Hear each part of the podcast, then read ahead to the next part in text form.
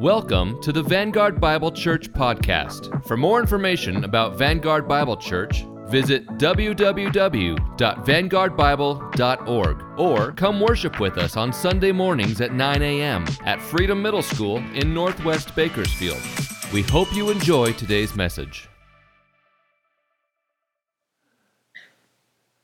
Well, that was sweet worship. Today's a big day in the church. It's a day where we mark the growth of the church by ordaining three good men to be deacons of the church. And I know Pastor Kerry has taught about the role of elders and the role of deacons, primarily out of 1 Timothy chapter 3. We're going to be looking at some of 1 Timothy chapter 4 and then Hebrews 13. But I thought I'd start in dovetailing off of what Kerry was saying earlier about the coronavirus. I was in Romania quite a few years ago. Are the good doctors here from Romania? Okay, you may appreciate this. I was in a teaching trip in Romania quite a few years ago now, where I taught at some churches in Timișoara, and then I was sent to a small church, a very small church, in a very small town in Romania. The people everywhere I was in Romania were gracious and kind and warm and wonderful. And I went to this church, this very small community church in a small town, and was seated at the front of the church. In their tradition, the pastor sits in the front in a nice chair, and then I was sitting next to him, and to the left of me was another leader in the church. And I was sitting there enjoying the worship and getting ready to speak, and I felt this nudge on my elbow, and it was the pastor. And normally when a man has that situation, he might lean over like this to hear what the person has to say. But I turned directly to him like this, and his face was literally this close to mine, which was deeply uncomfortable, man-to-man, face-to-face like that close. And he said to me, "I'm so sick. I have the flu." And I could feel the spit on my face, and he's describing to me how he's been throwing up, and this is like 2 minutes before I'm about to speak, and I thought, I'm just dead. I am so dead.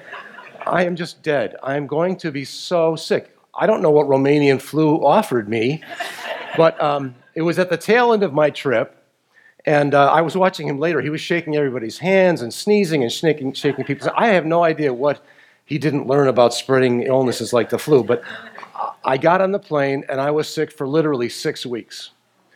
I developed severe bronchitis, and in severe bronchitis, you feel like you're going to die. But I was so sick, and I'll never forget that, man. And the gift of sharing, you know. And in a funny way, I don't mean to make light of the flu or a coronavirus, but you know, and Jesus said in the Gospel of John, chapter 20, verse 22, the verse says that he breathed on the disciples and said, "Receive the Holy Spirit." He breathed on the disciples. Now, we know the Holy Spirit came at Pentecost. That was a pledge from him that they will receive the Holy Spirit. But the scripture says he breathed on them. And the image is something like catching something. They were to catch something. And as we listen and watch the news about the coronavirus, I'd like to turn the picture of the illness of the coronavirus or the flu into something positive, because that is what leaders are supposed to do in the local church, is they're supposed to do a life that people catch. And I know from listening to Pastor Kerry's teaching on elders and deacons, and in reading, of course, 1 Timothy 3, we know the difference between the two primarily is the apt to teach, or the ability to teach piece. But the other qualifications are pretty much exactly the same for elders and deacons. Deacons live in such a way that you catch the life of the Holy Spirit. You're supposed to catch it, less about what they say and more about what they do. But we're going to look first at 1 Timothy chapter 4. Before we do that, let's open in prayer. Father, it's a day of celebration and joy for this local expression of your church, Vanguard Bible Church. You are the head of the church. This is your church. This is your work. I pray, Lord, that on this day we would truly celebrate the marking of advancement and maturity and growth in the church. I pray that you would be pleased with what we say and the convictions of our heart. I pray they are rooted in the Scriptures. Lord, we seek to honor you this day. I pray that you would guard my mouth. Ensure, Lord, that what I say is rightly divided from your word. And Lord, if there is something I say that's wrong, I pray that you would wash it away from the minds and the hearts of these precious ones. And Lord, let remain what is right and what is good and what is pleasing to you, I ask, in the great name of our Lord and Savior Jesus. Amen. 1 Timothy chapter 4. You know that 1 Timothy 3 talks about the qualifications for elders and then the qualifications for deacons. And in 1 Timothy 3, verse 14, he gives he says why he's writing these things. Paul wants to come to Timothy soon, he says in verse 14. But he says, I'm writing these things to you so that you may know how one ought to behave in the household of God, which is the church of the living God, a pillar and buttress of truth. It's not just that he is saying, here's what elders are supposed to act like, here's what they're supposed to be like, and this is what deacons are supposed to act like and be like. There's a purpose to their work. As Kerry pointed out in his sermons about these matters, there are purposes, there are roles, there are jobs these individuals are supposed to do. And so he's writing to talk about how one ought to behave in the household of God, how we ought to behave together. And then in chapter 4, he launches into dealing with false doctrine, with legalism and restrictions on freedom and all kinds of problems that are going to be coming in the last days, which we are in right now. But look what he says in verse 6. Above verse 6, you probably have a heading that's called something like a good servant of Christ Jesus. Do you have that? You know, that's not inspired, right? That's just some person who wrote that there as a heading to help us know what's coming. I crossed that out in my Bible. That's okay. And I wrote instructions for elders and deacons. This is how they're supposed to behave. This is what they're supposed to do. And he says in verse 6, if you put these things before the brothers and sisters, Timothy, you'll be a good servant of Christ Jesus. If deacons in this church, in Vanguard Bible Church, and if Pastor Kerry as an elder, if they put the things that Paul has been talking about before you, brothers and sisters, they are going to be good servants of Christ Jesus. And so you'll know when they're good servants based upon what they say and do. Verse 7, in the last sentence of verse 7, he says, train yourself for godliness, for while bodily training is of some value, godliness is of value in every way. You see, the role of elder and deacon is not just so you can have the position. And you can say, here, I'm in charge of this, I'm responsible for that, and here's the list of my duties. It is a spiritual exercise. When the deacons oversee the facility and the finances and the ordinances of the church, they're not just doing an exercise like a businessman would exercise in the secular world. And that's an honorable work. There's nothing wrong with that. That's a good thing. But in the church, the foundation of the work of elders and deacons is spiritual. It's all spiritual. It doesn't matter if they're talking about the finances of the church or how to deal with the facilities or the ordinances of the church. They are fundamentally rooted in understanding that they are to be godly, and it takes work. They're not here to learn how to be godly. They're not in that role to learn how to be godly. They have to rigorously grab godliness and hold on to it and work at it. Train yourself for godliness. Bodily training is of some value, but godliness is of value in every way. And in verse 10, he says, for to this end we toil and strive. To what end is he talking about? To this end of godliness.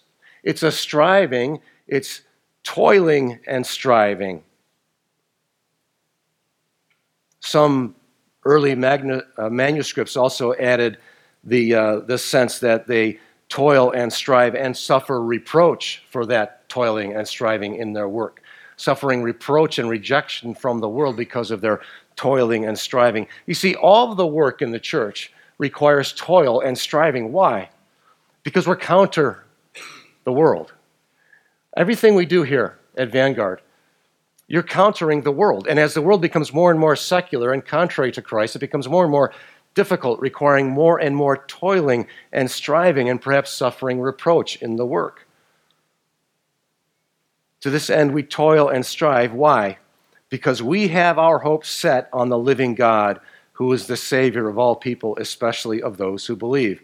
Why do we toil and strive as deacons or as elders or as small group leaders or whatever your life is about here in the church? Because we have our hope set on the living God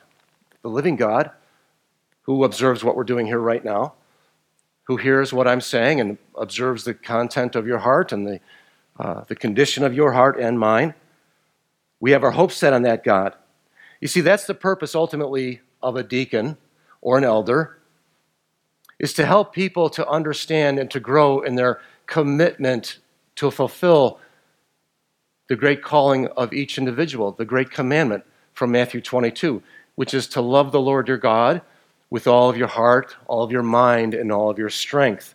So it's more than simply overseeing facilities, finances, and the ordinances of the church.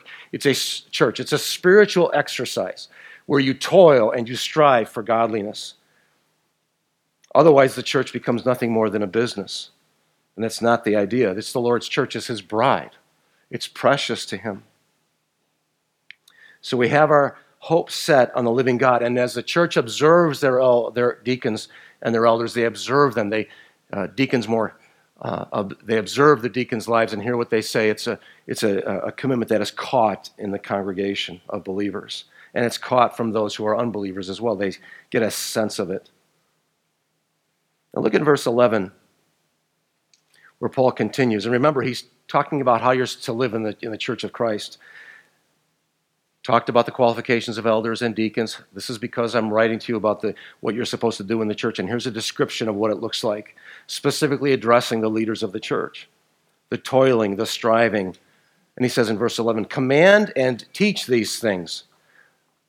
Command, not a suggestion, but an instruction.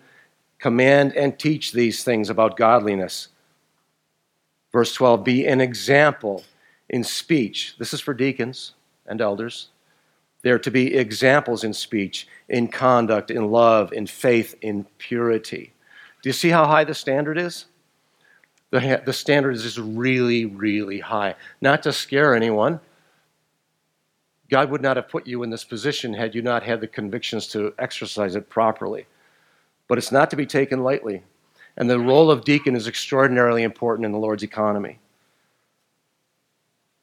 Set the believers an example in speech, conduct, love, faith, and purity. That's a big list. Devote yourself. Look at verse 15. Practice these things. Devote yourself to them so that all may see your progress. So a deacon goes into a meeting.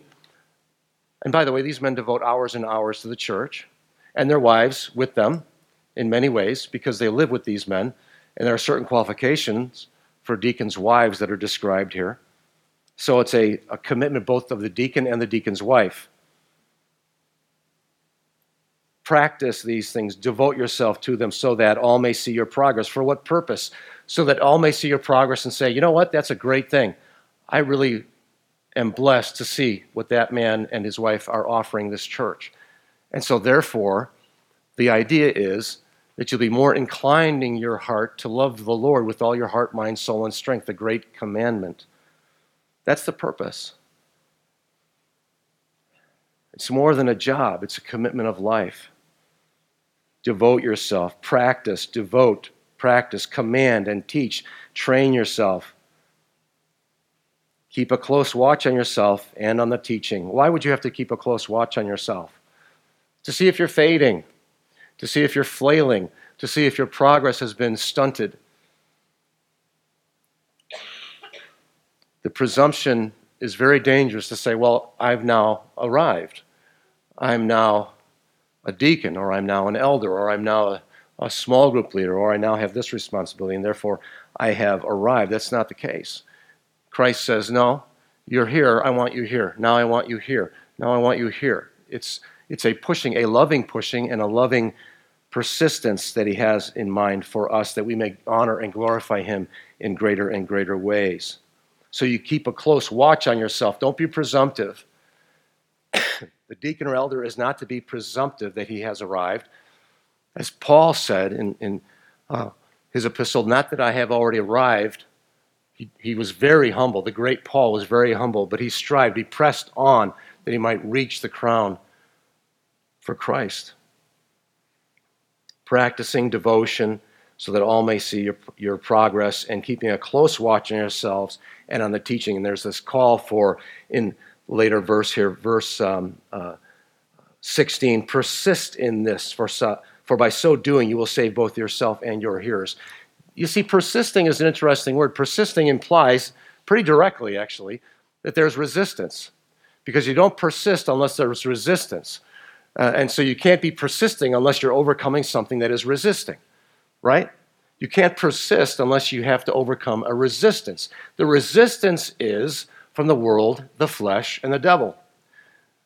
The temptation to get lazy or presumptive. Keep me from presumptuous sins, David wrote, asking the Lord to keep him.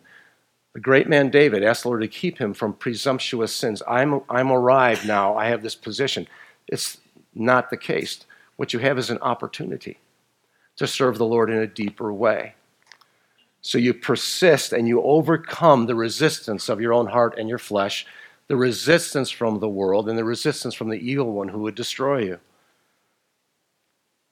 You'll be an example to the flock.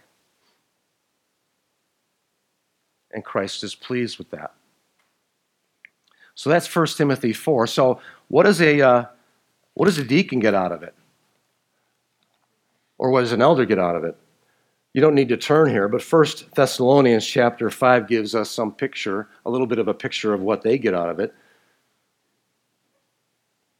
1 Thessalonians chapter 5, verse 12, Paul says, "We ask you, brothers and sisters, to respect those who labor among you and are over you in the Lord and admonish you. Esteem them very highly in love because of their work." Oh, wow, what a cool job. What a cool job.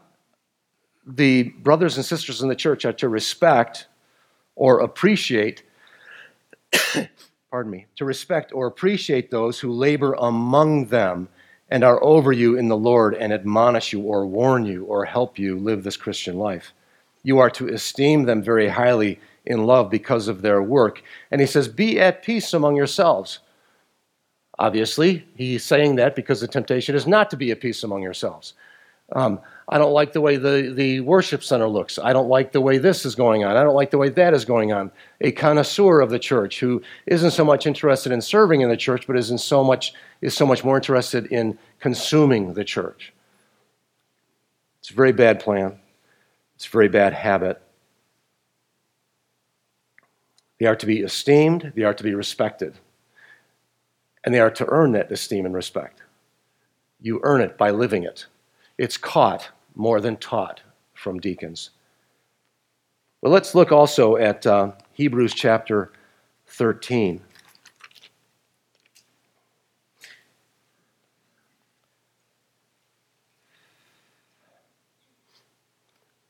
The first verse I want to just take a look at lightly is in 13:7, Hebrews 13:7, where the writer of Hebrews urges the people to remember your leaders and those who spoke the word of God, consider the outcome of their way of life, and imitate their faith.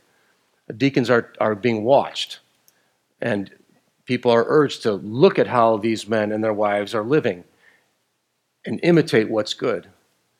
Imitate what is good. As Paul said in 2 Corinthians chapter 11, "Follow me as I follow Christ," or "imitate me as I imitate Christ." That's true of deacons and elders. And you look at verse 17, Hebrews 13:17. Obey your leaders. Obey. Let me ask you something. For the person who loves Christ, how hard would it be to obey Christ? Christ says, "I want you to do this." And the person who's listening loves him and follows him. Would that be something the person would say, "I don't want to do that. I'm not doing that. I don't care what you say, Jesus. I'm not doing that"? No, that's evidence of lack of love, perhaps lack of faith. But as the elders and deacons follow Christ, you are to follow them and obey them. That doesn't mean you don't look at what they're doing or think about what they're doing. It just means that you have a presumption of goodness in them to lead the church well, to serve the church well.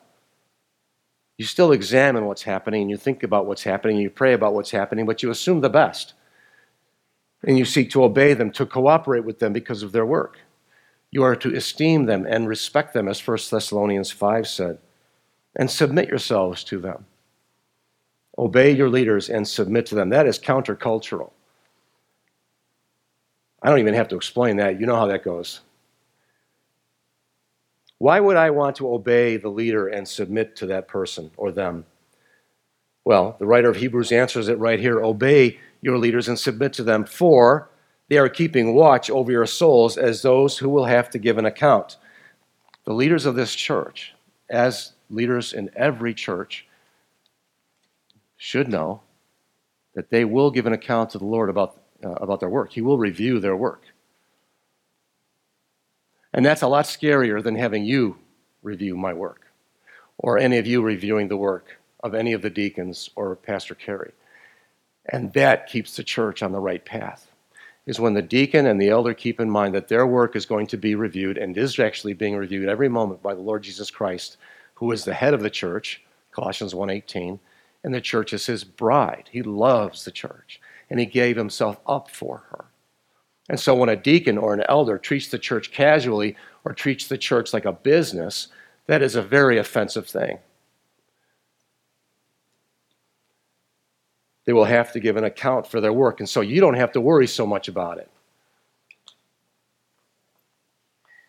Let them do this with joy and not with groaning, for that would be of no advantage to you. I like the NASB, excuse me, the NASB translation, which says, let them do this with joy and not with grief. There are some days where the work of eldering and deaconing causes grief and sadness to these men and their wives, because it's hard. And they have a lot of things to do in life, but they've devoted themselves to this work. And they've devoted themselves to Christ and are persisting and living a life, or trying to live a life, that is godly in the presence of all. But you know, the church can do a lot of things to make it a joyous work, and you can do a lot of things to make it grievous, or to have them do it with groaning. Oh, I have to face that person again, or oh my goodness, Lord, how am I going to do that? This person is really hurting us. Or these attitudes that are spreading in the church, this gossip or this complaining or whatever it might be, is really hurting our church. You see, that's an evil thing. So I want to get into some real practical elements of how to bring joy to the deacons and the other leaders of the church. And then on the flip side, how to bring grief to the church. Not that you'd want to do that, but you know, sometimes you bring grief to someone, you don't even know you're doing it. So I'd like you to remember this day, so that you can see what you're doing and try to examine to see what you are contributing to the local church. So let's start with the grief part. How to bring grief or groaning into the lives and hearts of the deacons and the other leaders. Complain and criticize and fight. Just complain about everything and criticize everything as a connoisseur of the church, as opposed to a person who's trying to contribute to the church and participate in the church. Just complain and criticize from afar or even within. That'll bring grief to the church. And you know what? You need to know and remember that it not only brings grief to the leaders of the church, to the deacons, it brings grief to the Lord Jesus Christ. And there's a price to pay for that in your spiritual walk. There's a price to be paid for that. Complain, criticize, and fight with people in the church. Complain about the bride of Christ. Criticize the bride of Christ. Fight with each other within the bride of Christ. Refuse to listen. Just refuse. I'm not going to do that. Rebellious, ignorant, or discouraged. If people are refusing to listen, they're ordinarily rebellious or discouraged or ignorant. They don't know, or they just know and they don't want to do it. Or they're discouraged. They've tried that and it doesn't seem to work. Refuse them. Refuse to listen to God's word and refuse to cooperate with the deacons in their work. Don't serve. Cause grief to the Lord and grief to the church. Don't serve the church. Consume the church. Consume everything the church offers. Just eat it up. and do not serve out of your gifting as the Lord would have you to serve. Assume the worst. Oh, this is a painful list. Assume the worst. Philippians 4:18, whatever is good, whatever is right, whatever is of good report, let your mind dwell upon these things. And by the way, I don't mean that you're supposed to be automatons. That's not what I'm saying. What I am saying is that you are to assume the best and observe their lives and see how the church is doing and participate in healthy ways in the growth and the strength of the Lord's church. Demand to know every detail about everything. Just demand it.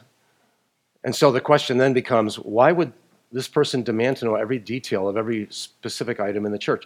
Now, there's been some damage in Christendom, in evangelicalism, I believe, in our country, because we've seen some large church, mega church pastors fall because of various problems, among them being financial problems, misuse of funds, abuse that is horrific and a shame to the church. And so, as Paul wrote in Romans, the Gentiles blaspheme because of your behavior.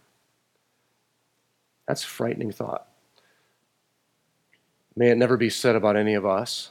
The Gentiles blaspheme the Lord because of my behavior. It's a frightening thing.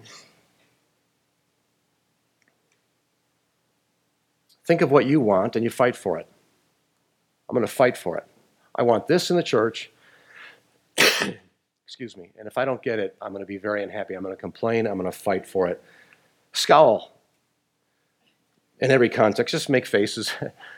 It's really distracting. I remember there was, just to illustrate this a little bit, it's very distracting. Just so you're aware, you may not be aware. But when a person scowls at the church, like if I'm talking to you now and I see it, I'm not going to look at anybody, nobody's scowling at me. But when you look out there and you see someone going, or, oh, your second mind goes, why is that person so miserable?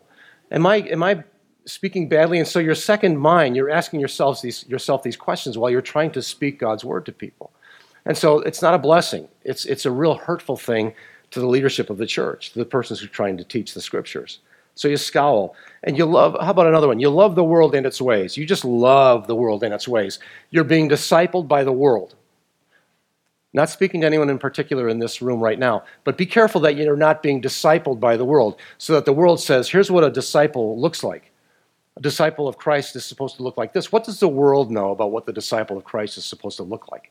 The scriptures tell us what a disciple looks like, and those entrusted with teaching the scriptures are entrusted to teach us what the disciple of Christ looks like. Be discipled by the scriptures. Be discipled by the church. Don't be discipled by the world. And don't dismiss this too quickly, folks. Because oftentimes I believe that we are discipled in the world's ways and the world's thinking by our entertainment, by what is taught at the universities, by our politicians, by all manner of things that are not of Christ. Be careful who's discipling you. Love the world and its ways and be discipled by the world rather than discipled by Christ and his church and his word. Well, let's turn over to the happier side, how to bring joy. Save yourself some pain. Spare yourself some pain. Listen to what your leaders are telling you. Listen to the deacons when they describe to you the budget of the church or how the church's resources that you entrust to them are being spent and invested. I like the term invested because it's investing in the kingdom. Seek to learn how to live the Christian life. Be discipled in the church. Seek to live well so that you may love the Lord your God with all of your heart, mind, soul, and strength. Be faithful to the church. Be available and be teachable.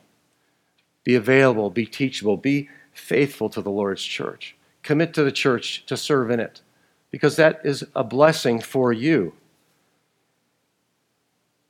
Let them do this with joy. Again, Hebrews 13:17. Let them do this work with joy, not with groaning, for that would be of no advantage to you. I'm speaking of how to benefit yourself. You can even think selfishly about this if you like. How do I want to grow? What do I want to do to make myself happy or satisfied or contented in this Christian life? Listen to what the elders and deacons are saying to you.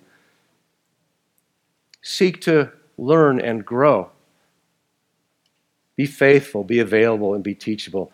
Forgive one another and be gracious to one another. Love the Lord first. We love the Lord first. and we worship the Lord. We do not worship the church. If you've been a Christian for any amount of time, you know the principle.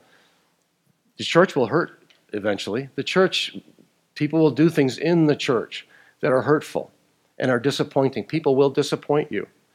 That's true.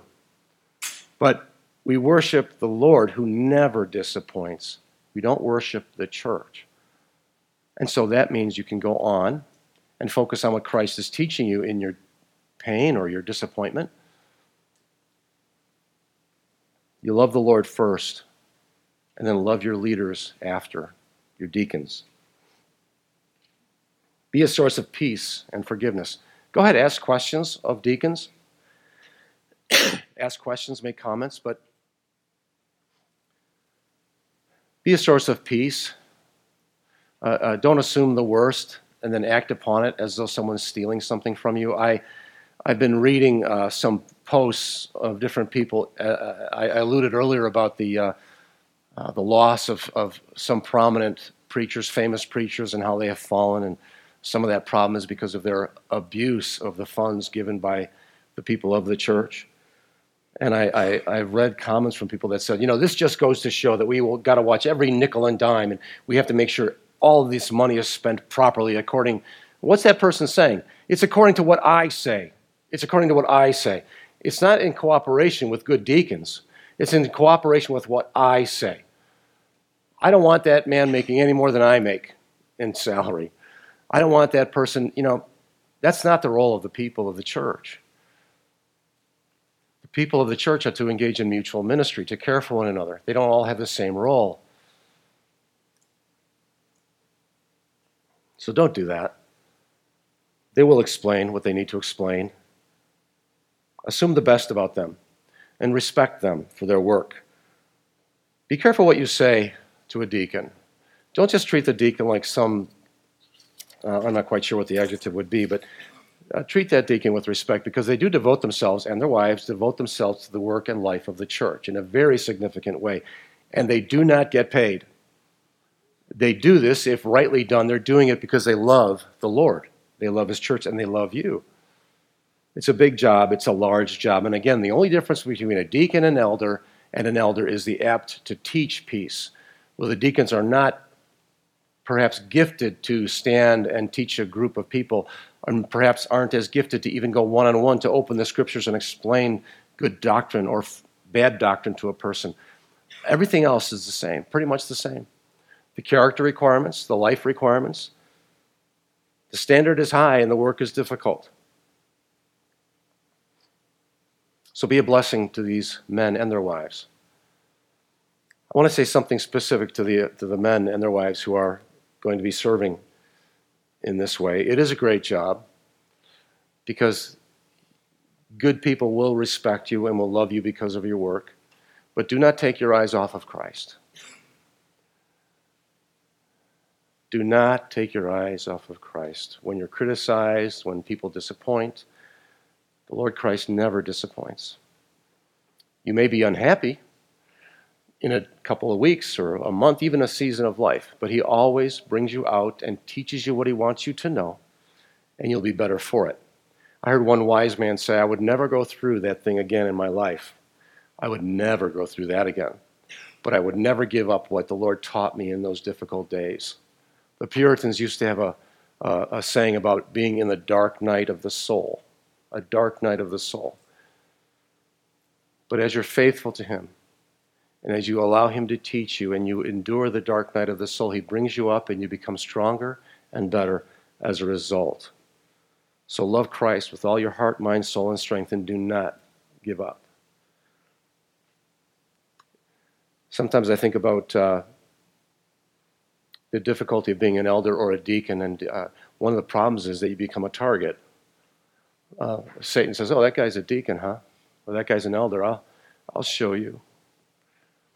See, if you fall, you do something spiritually foolish, something wicked, these people are affected by that. They're hurt because of that. In Luke 22, 31 to 34, Jesus was talking to Peter, who boastfully said, you know, I'm able to go to death with you, and I'll fight with you, and I'll do it all. And Jesus says, oh yeah, really? Satan has demanded to sift you like wheat. But I have prayed for you, that when you have turned, you will strengthen your brothers. It's a very sobering account.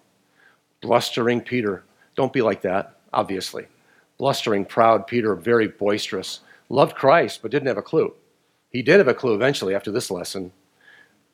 Satan said, let me sift him. Jesus, you think he's pretty cool? Let me sift him like wheat. I will see what he's made of. Separate the wheat from the chaff. See what he's made of. Is he strong enough to do as he said he is? And I know he's not, and you know he's not. And so Jesus allowed him to eat the fruit of his pride, and he fell into bitter sin. Remember? He denied Jesus 3 times. That was the sifting. But then Jesus forgave him and brought him back. 3 times he said to Peter, do you love me? Do you love me? Do you love me? And Peter was grieved, but he did love him, and he had a deeper sense of his relationship with Christ as a result of that horrific experience. You can't quit. I know the deacons have signed up for, what, a 2-year commitment, right? 2 years. It's a long time. Not that long. But you don't get to quit. You don't get to say, I'm tired.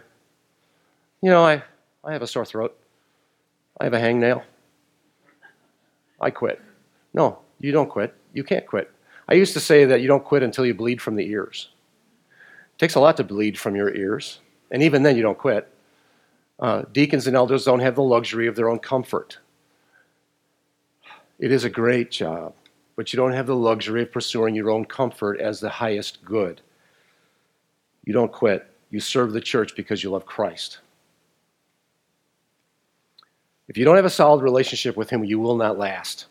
That's true of any Christian, but make sure the deacons and elders, if you don't have a solid relationship with him, a daily feeding of that relationship of persistence, you will not last. Remember why we're doing this work, and this is for the congregation too. Remember why the deacons are doing this work is because they love Christ, and they have demonstrated. 1 Timothy 4 says, let them first be proven, and then let them be assigned the role of deacons. They've been proven, and they are proven as servants of Christ in his church. So just remember why you're doing this work.